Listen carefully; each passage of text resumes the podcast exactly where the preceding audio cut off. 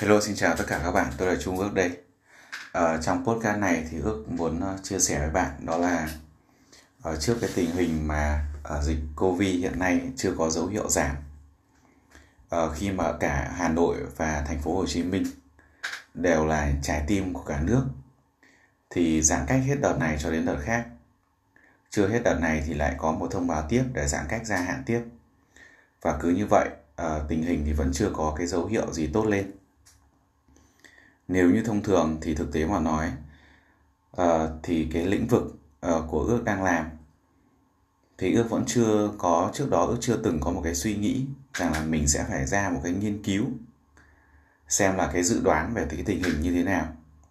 Bởi vì mình cứ ngỡ rằng cái lĩnh vực mình đang làm nó cả cái vững lĩnh vực mà không bị chịu ảnh hưởng trực diện uh, như các lĩnh vực khác ví dụ như là du lịch hay hàng không hay là thương mại sản xuất vân vân. Và mình cứ chủ quan về điều đó. Và cho tới khi các khách hàng của mình uh, các khách hàng của mình họ đã quá mệt mỏi quá mệt mỏi với giãn cách quá mệt mỏi với nuôi cả hệ thống. Và dẫn tới việc đó là họ dừng sử dụng những cái dịch vụ mà mình đang cung cấp. Từ đó nó nảy sinh ra một cái vấn đề đó là mình mới chợt nhận ra rằng là gì? Ờ, mình cứ nghĩ rằng nó không liên quan gì đến cho mình lắm và đến khi nó liên quan thì đất nước Việt Nam mình cũng đã tương đối là ổn rồi và gần như là không bị ảnh hưởng nhiều. Và cho đến thời điểm này thì ước đành phải suy nghĩ lại. Mặc dù là trước khi đưa ra những cái thông tin tự nghiên cứu để đưa ra những cái dự đoán, chuẩn bị cho những cái kế hoạch và công việc kinh doanh của mình. Mặc dù là muộn nhưng muộn vẫn còn hơn là là không làm gì và ước nghĩ rằng những con số thống kê mà qua những cái thông số gọi là rất là cơ bản ban đầu, tìm hiểu từ các trang báo lớn cũng như là những trang thống kê ở trên thế giới, thì muốn chia sẻ cùng với các bạn. Đó là như thế này. Cái chủ đề được đưa ra đó là cái công việc kinh doanh ấy, của tôi cũng như của các bạn sẽ thay đổi như thế nào khi dịch bệnh còn kéo dài. Theo sau đó là về cái suy thoái kinh tế và những cái kịch bản cho việc này là như thế nào uh, chúng ta hiện nay nghe cũng rất là nhiều những cái thông tin bên cạnh là thông tin ở trong nước chúng ta cũng nghe rất là nhiều về những thông tin các quốc gia xung quanh từ Thái Lan, Indonesia, Malaysia, Anh Quốc, Mỹ, Hàn Quốc vân vân. Và những con số chúng ta nghe thấy rằng là à những con số từ nước ngoài có lẽ nó nguy hiểm hơn ở nước Việt Nam rất là nhiều lần. Nhưng mà chúng ta cũng cần phải có những cái đối chứng ngược lại giống như là một người ở giữa, chúng ta sẽ thấy rằng là Việt Nam thực sự đang ở mức độ nguy hiểm như thế nào, dựa trên những con số rất là cơ bản. Thì bạn hãy cùng nhìn sang ờ, trên thông tin báo chí hiện nay. Thời sự ngày nào cũng đăng về những đất nước, ví dụ như Thái Lan, có thử nghiệm những cái mô hình, gọi là mô hình sandbox ở Phù Kẹt, đó. Thì đó là một cái khu du lịch và Thái Lan muốn mở cửa khu đó dành cho những người mà họ đã tiêm đủ hai mũi và thông thường những khách du lịch quốc tế này thì họ sẽ thường đi theo tour. Và cái tour đó nó bao gồm cả Việt Nam nữa. Và họ trông chờ rằng là uh, trong cái tour đấy Việt Nam có phải là tiếp theo mở cửa một cái khu sandbox. Sandbox được hiểu nôm na nó là một cái vùng an toàn. Trong công nghệ thông tin thì sandbox nó là cái vùng gọi là vùng thử nghiệm. Đó hoàn toàn an toàn cách biệt với bên ngoài. Dành cho những người uh, đã tiêm hai mũi. Thế thì các bạn cần phải lưu ý rằng là như này này khi mà Thái Lan có cái dự định mở cửa nhỏ cho cái khu vực Phuket thì hiện nay cái thông số của Thái Lan cập nhật cái mức tiêm tối thiểu ở Thái Lan nó rơi vào đâu đó khoảng tầm 58 cho đến 60 người trên 100 người dân. Đó, các bạn hãy lưu ý tức là sấp xỉ khoảng tầm 50% trên 100 người dân, 50 người trên 100 người dân. Còn ờ, hiện nay chúng ta cũng đã được nghe một số những bài báo ví dụ như ở Hà Lan thì ờ, họ có một thông báo, tức là họ thông báo mở cửa. Và thủ tướng sau khi mà đưa ra một quyết định, tức là mở cửa lại các ờ, ờ, phòng bar cũng như là kêu gọi các thanh niên, thanh thiếu niên gia tăng cái hoạt động ngoài trời để tăng cường sức khỏe abc gì đó. Hay như israel cũng như vậy. Thì hà lan sau khi mà thủ tướng đưa ra quyết định đó, thì trong đâu đó khoảng chừng là gần một tuần. Gần một tuần thì những cái quyết định đó đành phải thay đổi lại và lại đóng chặt lại ờ, theo cái quy định ban đầu trước khi mở cửa thì theo như thống kê thì Hà Lan ở cái nước với một cái tình hình như thế, tình hình thông tin thế thì cái lượng tiêm chủng nó đâu đó cũng sấp xỉ khoảng tầm gần 100 người, gần 100 người trên 100 dân. Đó, gần như là sấp xỉ mỗi người là được một mũi. Đó. Thì có những người hai mũi, có người một mũi bù trừ nhau thì sấp xỉ khoảng là 100 trăm mũi trên 100 dân. Tương tự như vậy chúng ta có những nước tiêm rất là cao, ví dụ như Israel. Israel là một đất nước mà khoảng tầm trên 150 trên 100 dân. Có nghĩa là trung bình là mỗi người tiêm một mũi rưỡi. Và hiện nay Israel cũng chưa dám mở cửa. Thì ờ, chúng ta nghe thấy và tương tự như thế là ở Mỹ, Đức, Anh vân vân các bạn vẫn thường nghe trên TV. Thế thì chúng ta nghe những thông tin ờ, trên TV như vậy chúng ta cứ ngỡ rằng và đất nước đó chưa được tiêm vaccine nhiều, đất nước đó cũng rất là nguy hiểm. Thế vậy thì câu hỏi đặt ra rằng ở Việt Nam thì sao? Giữa một cái khung cảnh rất là nguy hiểm ở nước ngoài như vậy, vậy thì ở Việt Nam thì sẽ như thế nào? Ở Việt Nam thì tỷ lệ tiêm hiện nay đâu đó khoảng tầm 21 trên 100 dân. Đây là một con số thực sự là quá nhỏ. Quá nhỏ so với các đất nước mà chúng ta vừa chia sẻ ở trên. Thì cái thời gian tiêm uh, thời gian tiêm mà uh, tôi là ở Bắc Giang. Nên là cái đợt dịch thứ tư ấy, nó bùng phát mạnh ở tỉnh Bắc Giang trước. Và mình cũng nằm trong ở tâm dịch thì thời điểm đó đâu đó không chính xác lắm. Nó rơi khoảng tầm tháng 5 tháng 6 tháng 7 nó rơi đâu đó khoảng thời gian đấy. Thế và cái tại cái thời điểm mà mình đưa những thông tin này cho các bạn rơi khoảng tầm tháng 9 tức là đâu đó khoảng tầm sắp xỉ cứ gọi là 3 tháng. Thì lúc đó mới được tiêm nhiều còn lại thời điểm trước đấy chỉ có một lượng rất là ít vaccine để tiêm cho những cái đội ngũ đầu ngành. Ví dụ như công an, đội phòng chống dịch, bác sĩ, y bác sĩ, vân vân rất ít, không đáng kể. Thì khi mà Bắc Giang bị bùng nổ dịch, khi mà cả khu công nghiệp phải dừng lại, khi mà cả tỉnh phải phong tỏa, các huyện thì tỷ lệ F0 cực nhiều, thì lúc đó chúng ta mới có nhiều vaccine về và từ đó những người dân bình thường, những công nhân họ mới được tiêm vaccine thì tính đến thời điểm đó đến thời điểm bây giờ là lúc đó là chúng ta nhập dồn dập vaccine về. Tất nhiên là nó có đợt nhiều, đợt ít. Thì tính đến 3 tháng bây giờ chúng ta mới được khoảng chừng 21 người trên 100 dân. Thì nếu như điều kiện thuận lợi, nếu như điều kiện thuận lợi thì để tăng lên 50 trên 100 dân, giống như là ở mức mà mấp mé gần bằng Thái Lan, thì chúng ta đâu đó cần khoảng chừng, cần khoảng chừng 3 đến 4 tháng nữa hiểu nôm na rằng là hết năm 2021. Đó, hết năm 2021. Trong khi hiện nay thì là Hà Nội hiện nay là tất nhiên là thông tin ờ, về liên quan đến chính trị cũng không muốn cập nhật nhiều và mình cũng không hiểu nhiều về điều đó lắm. Mình chỉ nhìn thấy con số để góc độ là chúng ta cần phải là những người kinh doanh. Chúng ta cần phải điều chỉnh như nào kế hoạch thôi. Chứ không chúng ta cũng không quan trọng đến cái việc đó là liên quan đến chính trị cả, ước không cần thiết điều đó thì ước nhìn chung rằng là Hà Nội hiện nay cũng đang thiếu vaccine rất là nhiều. Khi mà Hà Nội ca nhiễm tăng Hà Nội còn đang có một cái trọng trách lớn đó là gì? À, các đội ngũ y bác sĩ của Hà Nội còn đang phải dồn vào hỗ trợ Hồ Chí Minh. Và với cách đây một hai hôm trong cái buổi họp của Hà Nội thì có một ông tiến sĩ gì đó ông có nói rằng là à nếu như Hà Nội mà không giữ không bảo vệ được Hà Nội thì điều đó cũng có nghĩa là rút các y bác sĩ từ trong Hồ Chí Minh về cụ thể nó là 16 hay là 19 tỉnh phía Nam ấy, không phải là riêng Hồ Chí Minh. Thì điều đó có nghĩa rằng là các tỉnh Hồ Chí Minh sẽ bị hỏng và phá vỡ cái cái cái cái hệ thống điều trị đấy. Nó cái mức độ ảnh hưởng nó sẽ còn nguy hiểm hơn rất nhiều.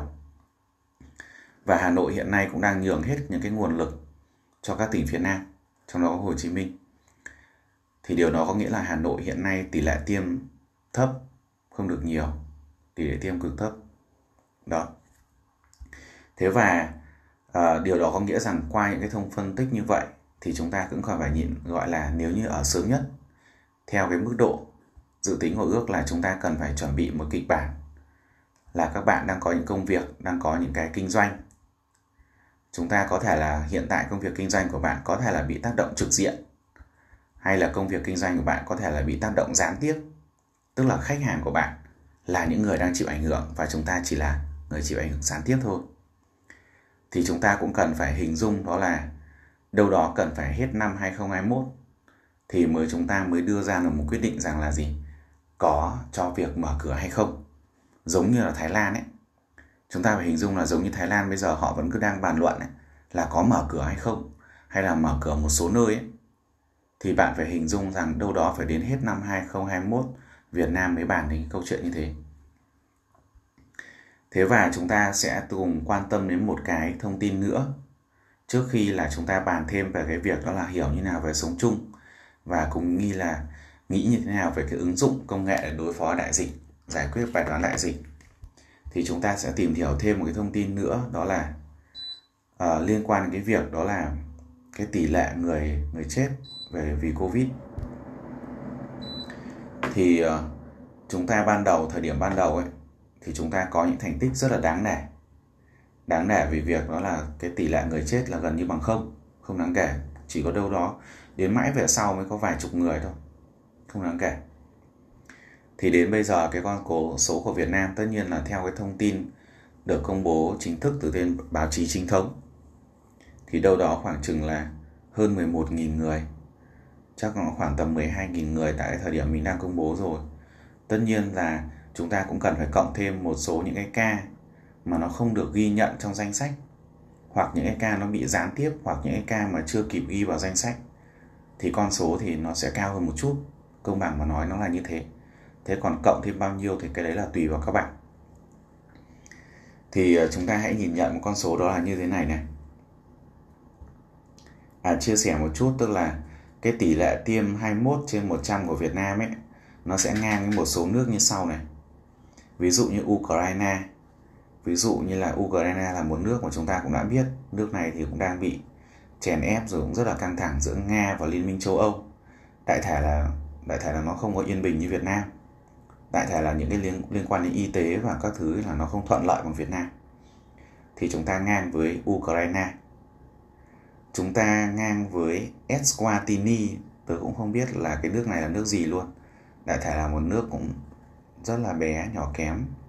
Rồi chúng ta cũng ngang với Jamaica là một nước mà nhìn chung là thấp đúng không?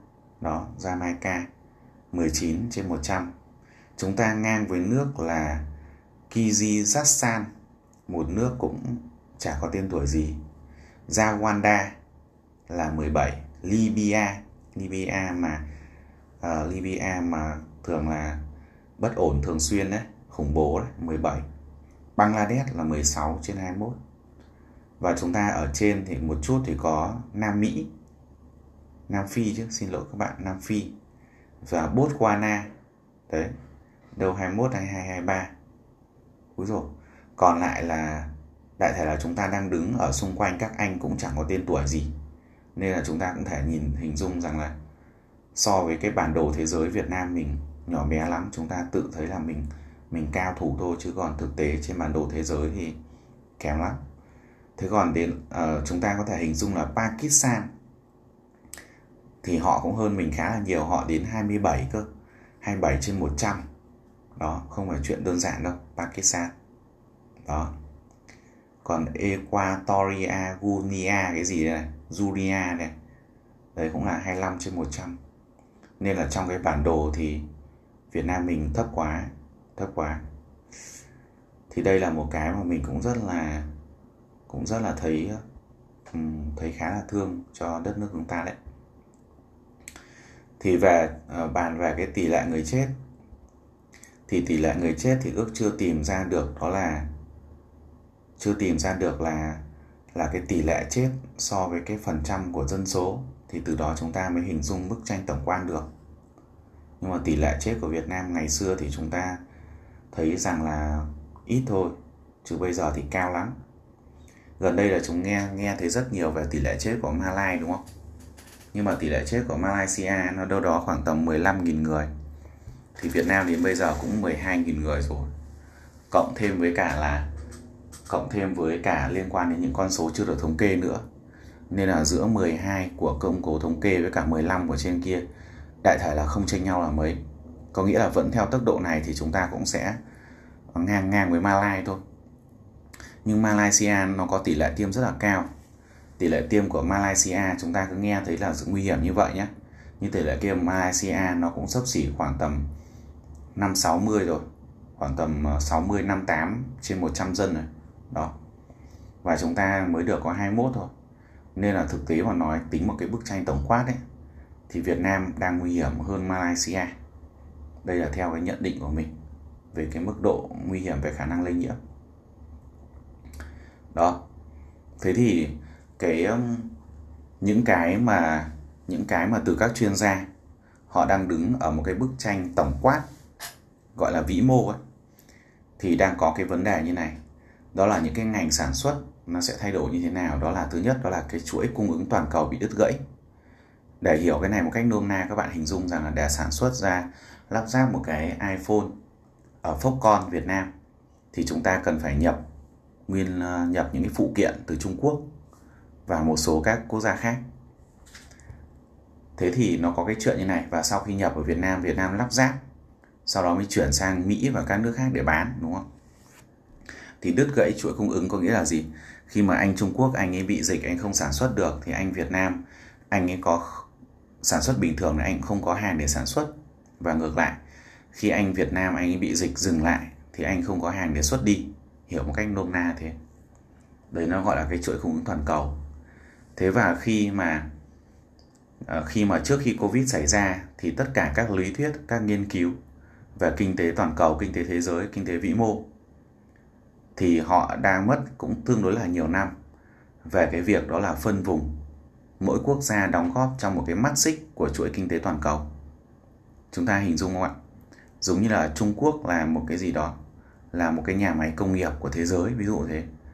Hay như Việt Nam ấy là một cái xưởng sản xuất về may mặc, ví dụ thế. Gần đây là lắp ráp về Samsung iPhone đấy. Thì chúng ta hình dung rằng là chúng ta cũng nằm trong một cái chuỗi toàn cầu. Khi Việt Nam mà phải dừng lại thì cái chuỗi đấy nó sẽ bị hỏng.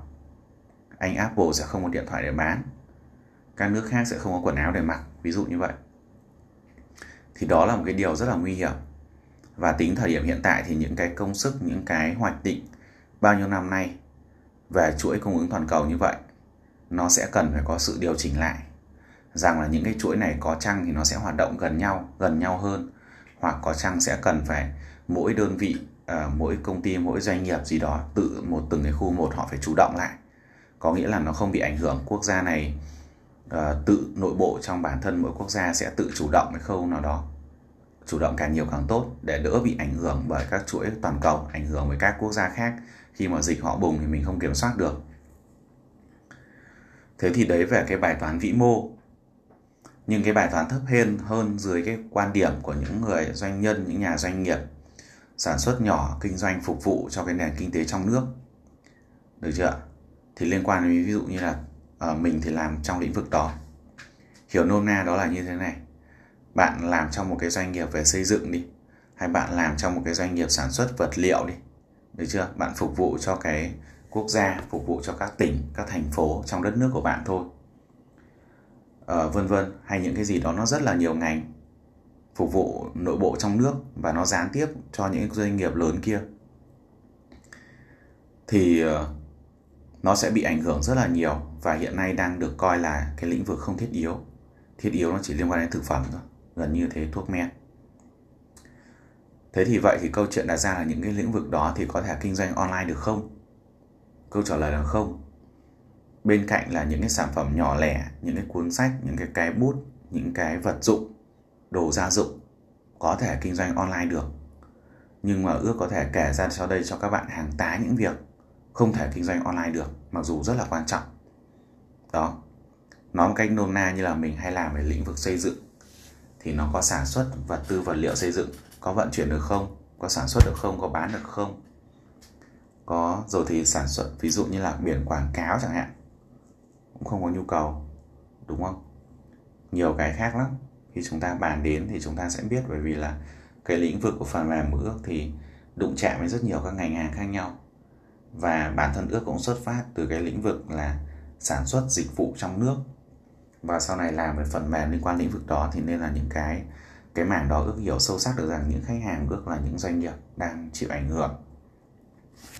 Đó, thì đấy là những cái mà chịu ảnh hưởng trong cái bài toán vĩ mô chúng ta nhìn thấy là về cái chuỗi cung ứng toàn cầu. Nhưng trong cái nội bộ của các liên quan tới à, đến đến sản xuất dịch vụ trong nước, thế còn liên quan đến gọi là gì?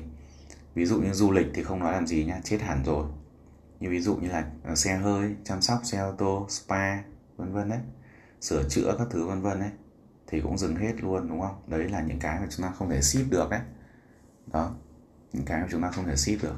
Ship thì đâu đó chỉ những cái nhỏ nhỏ nhỏ thôi rồi, thì bây giờ chúng ta sẽ bàn đến hai cái vấn đề. Đó là chúng ta gần đây thủ tướng có nhắc rồi là chúng ta không thể phong tỏa mãi được và chúng ta phải sống chung với covid vậy thì hiểu như thế nào là sống chung với covid và khi nào thì có thể sống chung được như chúng ta cũng vừa chia sẻ thì là chúng ta phải đạt đâu đó giống như Thái Lan ấy, chúng ta mới bàn được câu chuyện rằng là có sống chung hay không. Tức là đâu đó phải đạt được cái tỷ lệ tiêm khoảng tầm 50 trên 100 dân. Chứ còn giống chứ còn sống chung thì cực khó. Ví dụ như Hà Lan cũng đặt ra câu hỏi là cái câu chuyện gọi là mở cửa thì họ cũng đạt được trên 100 mũi trên 100 dân rồi. Được chưa? Họ cũng còn phải dập dè trong sống chung. Mình đây hiện tại mới được có 21 trên 100 dân thì cái sống chung ấy, nó là cái mong muốn thôi còn cái cụ thể sống chung được thì chúng ta cũng đã vừa bàn vừa dự tính đâu đó khoảng hết năm nay thì sống chung được hiểu là mỗi người dân phải tự nâng cao ý thức bảo vệ có nghĩa là lúc đó thì sẽ cho chúng ta làm việc bình thường nhưng mà ví dụ khi mà ước đến gặp một khách nào đó, thì ước cũng phải chủ động ừ, tự chủ động bản thân mình rằng là à có những cái cách để bảo vệ để không bị lây nhiễm giữa người mà mình gặp. Đấy gọi là sống chung. Mỗi người phải tự nâng cao ý thức, bảo vệ mình, bảo vệ xã hội. Phòng tránh lây nhiễm chủ động cũng tương tự như vậy. Có nghĩa là, đấy, có nghĩa là cho đi làm, cho ra ngoài đi làm, nhưng mà phải phòng tránh lây nhiễm. Ai bị thì chữa còn ai ở chỗ nào mà không bị dịch thì đi làm, cứ ai bị thì đi vào viện, đó. Và sống chung cũng có nghĩa là làm việc tối đa online. Làm việc tối đa online thì chúng ta cũng khá quen thuộc cái này rồi. Tuy nhiên là một số lĩnh vực như các bạn cũng đã vừa, chúng ta vừa trao đổi, không phải lĩnh vực nào cũng làm việc online được, đó. Nhưng mà cái xu hướng online vẫn còn phát triển cực mạnh. Cụ thể ví dụ như giáo dục. Gần đây thì có một bài báo của một uh, chủ tịch hội đồng quản trị một công ty giáo dục hình như là EQVN gì đó EQuest gì đó. Ông có nói rằng là chúng ta giống như ngày xưa chúng ta học học online học online là chúng ta chỉ học học theo kiểu là có thôi. Tức là ừ thôi học như ra cũng được. Sau đó để đến khi nào mà à, đi học thực tế thì cái kiến thức nó sẽ bổ sung dần. Thế còn lại là học online chỉ mang tính chất đó là theo cái gì để cho các em được đến đâu thì được cũng như là theo cái chỉ đạo của bộ giáo dục. Nhưng mà theo uh, chia sẻ của ông ấy thì ông có nói rằng là đến cái thời điểm bây giờ chúng ta phải coi rằng là gì? Coi rằng online là chính. Online phải là thật sự online phải là hết mình. Và nhiều khi ấy, là cái việc đi đến trường ấy có khi là phụ. Có nghĩa là chỉ khi nào mà tranh thủ được một thời gian ngắn ngắn hết giãn cách thì lúc đó anh em bạn bè mới gặp nhau thôi. Các cháu học sinh mới gặp nhau thôi chứ còn cái online lại là cái chính. Điều đó có nghĩa là chúng ta thay vì làm việc online theo cái hình thức để mà cầm chừng thì chúng ta cần phải đặt online phải là cái chính. Online phải là cái chính. Đó. Thì đấy là những cái về sống chung. Nên là uh, chúng ta cũng cần phải hình dung những cái vấn đề này. Có thể là các bạn hiện nay thì trong số các bạn đang nghe podcast này có những bạn thì đang đi làm trong một doanh nghiệp thì hiện nay thì cũng được trả lương hàng tháng, đúng không? Thôi thì an toàn. Tuy nhiên là chúng ta là những người gián tiếp bị ảnh hưởng thì chúng ta cũng cần phải có những cái dự tính. Đừng để khi đến nước đến chân mới nhảy thì cũng khá là vất vả. Đó. Thế và trước khi kết thúc của podcast này thì chúng ta cần phải bàn với nhau một cái vấn đề cũng rất là quan trọng. Đó là chúng ta nghĩ thế nào về cái việc đó là ứng dụng công nghệ trong việc ứng phó đại dịch, giải quyết bài toán của đại dịch. Cái quan trọng nhất hiện nay đó là giải quyết những cái vấn đề của đại dịch. Nếu như chúng ta chỉ chờ dịch kết thúc để bắt đầu công việc của mình, thì nó sẽ rất là lâu. Nhưng có một cái mà cả đất nước đang cần là chúng ta là những người trí thức. Chúng ta cần phải làm gì trước đại dịch này? Nếu chúng ta không giỏi về công nghệ nếu chúng ta không phải là được học trong lĩnh vực về y tế, chúng ta không phải là nhà máy sản xuất các thiết bị phụ trợ cho ngành chống dịch, lĩnh vực chống dịch, thì chúng ta cần phải làm gì? Những cái vấn đề về đại dịch nó có những vấn đề như sau. Thứ nhất, đó là rất nhiều người mất việc, thực tế đã nhìn thấy rồi. Và đây là những con số gọi là nó không phải là mập mờ nữa. Mà cái việc mất việc bởi đại dịch nó đã hiện hữu rất là rõ ràng và bất cứ ai cũng có thể nhìn thấy bất cứ ai cũng có thể cảm nhận được. Đó trừ những bạn được sống trong một cái môi trường hoàn toàn bao bọc sống được trong một cái cơ quan không phải lo gì về um, kinh tế lợi nhuận. Còn lại những người mà đang làm kinh doanh ở bên ngoài kia họ đang họ đang thấm sâu những cái điều đó. Nó hiện hữu rất là rõ ràng những người lao động, nhất là những người lao động tự do, họ đã bị mất việc. Họ bị thiếu ăn. Những cửa hàng kinh doanh buôn bán nhỏ, trước đó rất là đông khách, ở Hà Nội có những quán trà đá. Đó. Thì hàng ngày là lãi cũng tương đối là nhiều, mùa hè này. Vân vân. Rồi cửa hàng kinh doanh buôn bán nhỏ thì là phải dừng hết.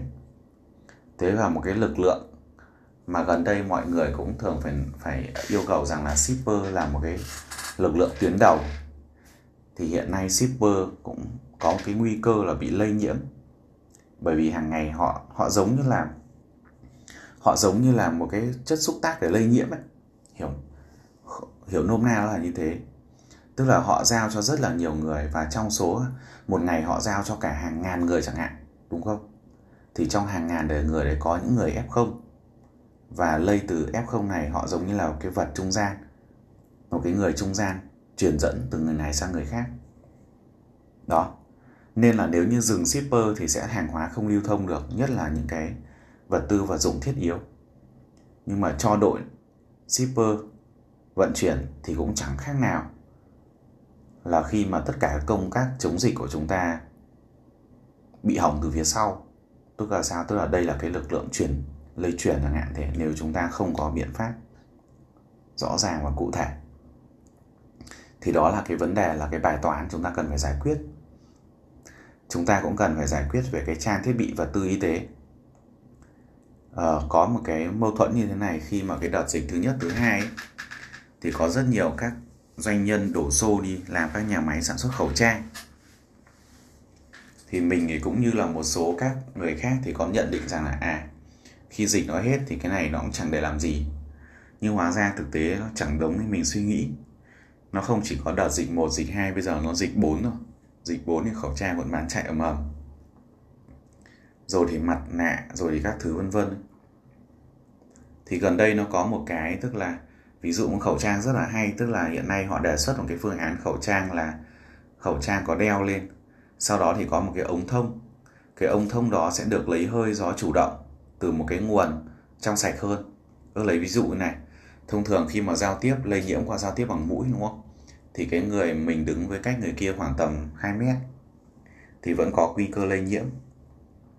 Thì bây giờ cái khẩu trang ấy, nó sẽ kín và nó sẽ đấu với một cái ống và cái ống đó nó sẽ được vòng qua một cái quạt hút gió ở phía đằng sau lưng chẳng hạn. Đấy, hay đặt một cái vị trí gì đấy mà ít tiếp xúc với người khác. Và tất nhiên ở đó sẽ có những cái màng lọc để à, để khử khuẩn ví dụ như vậy. Thì khẩu trang đó được coi là rất là hay nếu như chúng ta nghe được cái podcast này và có nguồn lực, thì có thể nghiên cứu về cái này và cái này hoàn toàn thể làm handmade cũng được. Nó kết hợp với một chút về về về điện thôi, không không có gì khó cả. Thì đó là một cái là chúng ta sẽ bàn đến cái việc là những cái vấn đề và để sống chung. Chúng ta còn cái nữa đó là cái hàng hóa thì không lưu thông. Bên cạnh cái việc đứt gãy chuỗi cung ứng toàn cầu thì đó là bài toán lớn rồi thế hàng hóa không lưu thông là cái hàng hóa trong nội địa này. Những cái hàng hóa gián tiếp nó phục vụ cho những ngành công nghiệp lớn hơn. Thì hàng hóa không lưu thông được ví dụ như này. Tôi lấy hình dung như là chẳng hạn như hiện nay ấy, khi mà các nhà kinh doanh online đi mà có đơn mà vận chuyển ở Hồ Chí Minh là gần như không không nhận được không nhận được hàng hóa. Hay như ví dụ đơn giản như thế này giữa một điểm A là đang có nhu cầu điểm B là nhà máy sản xuất trong trường hợp điểm B mà đang bị phong tỏa, điểm A có nhu cầu nhưng không thể nhận được, tức là hàng hóa không lưu thông. Đó, trường hợp nó kiểu như vậy đấy. Nên là cái hàng hóa lưu thông này này, nó phải phụ thuộc vào cả hai bên, chứ không phải là một bên mà giải quyết được vấn đề. Anh sản xuất mà anh xuất đi đến cái chỗ mà họ không thể nhận được, thì điều đó cũng rất là khó khăn. Thế còn ngành buôn bán nhỏ lẻ thì đấy như ước cũng đã chia sẻ, tức là có những ngành chúng ta thể buôn bán nhỏ lẻ được, online được, nhưng có những ngành sản xuất dịch vụ trong nước thì không thể online được. Đấy. Thế và cái vấn đề liên quan đến nhu cầu về hàng thiết yếu thì thực ra đó là cái nhu cầu của con người thì không đổi. Nhu cầu con người không đổi. Nhưng mà cái vấn đề về thị trường hàng thiết yếu này, nó gần như nó là cái miếng bánh. Nó là miếng bánh của các doanh nghiệp lớn khi mà ở Việt Nam, cho dù các thành phố hay nông thôn, chúng ta có một lượng lớn các nhu yếu phẩm được cung cấp qua các cửa hàng nhỏ lẻ, qua các chợ, qua các chợ cóc, vân vân, qua các con phố. Nó không có một cái chứng chỉ, không có một cái gì cả. Thế thì cái lượng lớn đó hiện nay phải đóng cửa do là lo ảnh hưởng bởi phòng chống dịch. Thì như vậy cái miếng bánh ấy nó dồn về các doanh nghiệp lớn về thực phẩm thôi nếu như trước đó mà bạn chưa từng chưa từng có một cửa hàng về thực phẩm, thì bây giờ bạn nhảy vào cũng là một cái điều khó khăn. Nó dành cho các doanh nghiệp lớn đã hiện hữu từ trước đó một bước rồi. Bây giờ chúng ta mới tính thì nó không phải là một cách hay. Thì chúng ta nhìn vào các vấn đề như vậy để chúng ta giải quyết những cái bài toán của đại dịch. Rất là hoan nghênh nếu như các bạn nghe podcast này và chúng ta tìm ra, giải quyết ra được những cái vấn đề của đại dịch thì đây là nếu chúng ta giải quyết chỉ cần một những cái một trong những cái vấn đề ở đây thôi. Thì ờ, các bạn đã giúp được đất nước của mình rất là nhiều rồi. Giúp đất nước của mình rất là nhiều. À, chưa kể tất nhiên rằng là bạn cũng sẽ nhận được những cái những cái nguồn lợi bạn sẽ nhận được cái thành quả cái giá trị đổi đánh đổi được từ cái việc bạn đem lại giá trị cho xã hội. Hiểu nôm na rằng bạn sẽ đem lại có được lợi nhuận thế thì qua những cái vấn đề tổng hợp, những cái vấn đề mà ước có vừa chia sẻ như vậy, thì chúng ta từ những bạn đang làm kinh doanh bị ảnh hưởng trực tiếp, từ những bạn đang làm kinh doanh ảnh hưởng gián tiếp, từ những bạn đang làm trong các cơ quan sự nghiệp, thì chúng ta cũng cần phải có cái hình dung rõ ràng. Chúng ta cũng cần phải có những kế hoạch để chuẩn bị cho cái cái thời gian của mình để tránh những cái trường hợp chúng ta kỳ vọng theo những cái thông tin trên báo chí mà xong rồi chúng ta lại thất vọng. Giống như là chúng ta bị hiểu nôm na rằng chúng ta bị dắt mũi vậy. Nói dắt mũi thì hơi quá, nhưng hiểu nôm na rằng là chúng ta không thể chủ động được cái kế hoạch của mình trong tương lai. Chúng ta bị chi phối vào một cái điều gì đó mà đáng lẽ ra nếu như có những thông tin như thế, chúng ta thể lường trước được vấn đề. Thì chúng ta chỉ phụ thuộc vào những thông tin mà ngay trước mắt thôi thành ra là dẫn đến việc bị động.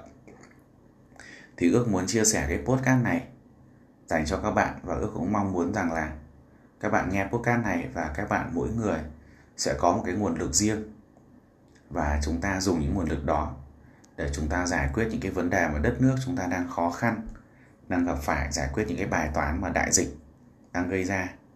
Thì từ đó sẽ có thể rằng là gì? Chúng ta sẽ sẽ đem lại một cái lợi ích gì rất là lớn cho cho gia đình cho bản thân và đặc biệt là cho cộng đồng cho xã hội cho đất nước. À, rất cảm ơn bạn đã nghe podcast này. Nếu như các bạn có nội dung gì cần chia sẻ có những quan điểm nào khác có những cái ý tưởng nào mà chúng ta có thể cùng kết hợp với nhau để giúp cho Việt Nam mình vượt ra khỏi cái giai đoạn khó khăn này đó đây vừa là cơ hội nó vừa là khó khăn khó khăn là khó khăn với đất, tất cả các đất nước. Nhưng nó cũng là vừa là cơ hội nếu như chúng ta vượt lên trên được khi mà họ vẫn còn, các nước khác họ vẫn còn đang loay hoay. Mà mình vượt lên được thì đó là cơ hội. Hay là trong cộng đồng của chúng ta cũng như vậy, các bạn khác bạn vẫn còn đang loay hoay, các bạn khác bạn vẫn còn đang thụ động để chờ những cái gì đó may mắn thể xảy ra, thì chúng ta chủ động để chúng ta thay đổi cái việc đó, thì đó lại là cơ hội chúng ta. Thì ước cũng hy vọng rằng kết hợp giữa cái nguồn lực nguồn lực về công nghệ, nguồn lực về khả năng điều hành cũng như có những kinh nghiệm ở trên thương trường. Thì có thể kết hợp cùng các bạn để đưa ra giải quyết những cái bài toán này, giúp Việt Nam mình phát triển hơn. Một lần nữa cảm ơn các bạn rất nhiều. Nếu như các bạn muốn liên hệ với ước thì có thể kết bạn Zalo, số điện thoại 08 9830 9836 ước nhật đọc lại nhé. 08 9830 9836 thì chúng ta sẽ cùng trao đổi hơn. Một lần nữa cảm ơn các bạn rất nhiều. Xin chào và hẹn gặp lại.